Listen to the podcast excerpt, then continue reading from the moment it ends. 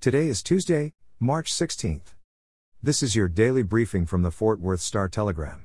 The weather forecast in Fort Worth calls for partly sunny skies and a high of 82 degrees.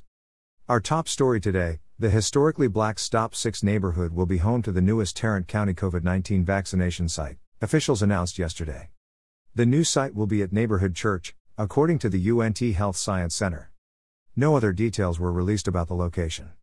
UNTHSC officials declined to comment about the plan.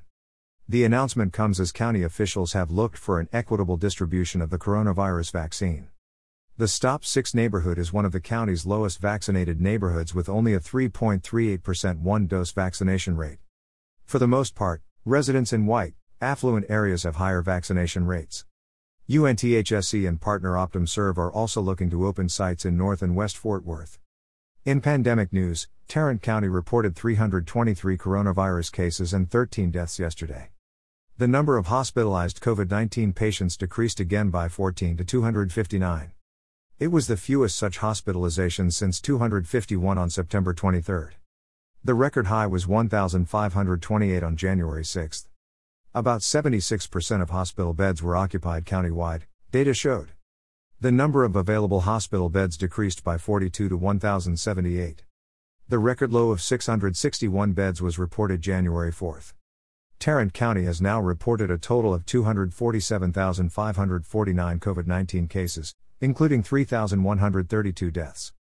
In more pandemic news, Hood County has reported six more coronavirus deaths in the past 10 days.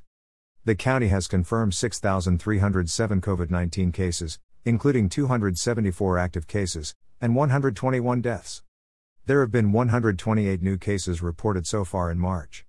The COVID hospitalization rate in the Hood County region as of March 10 was down to 5.64% from 8.63% on February 27.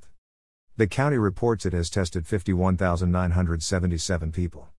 Of the active cases in Hood County, only one was hospitalized. And finally, today, the Big 12 has 70% of the league dancing this year. The March Madness brackets were revealed on Selection Sunday with Baylor leading the Big 12 corps by being named a 1 seed in the South region. The league also has 3 3 seeds in West Virginia, Kansas, and Texas, a 4 seed in Oklahoma State, a 6 seed in Texas Tech, and an 8 seed in Oklahoma. The Red Raiders will be the first Big 12 team to play.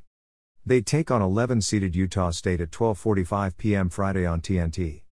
For the latest in Fort Worth and Tarrant County news, visit star-telegram.com.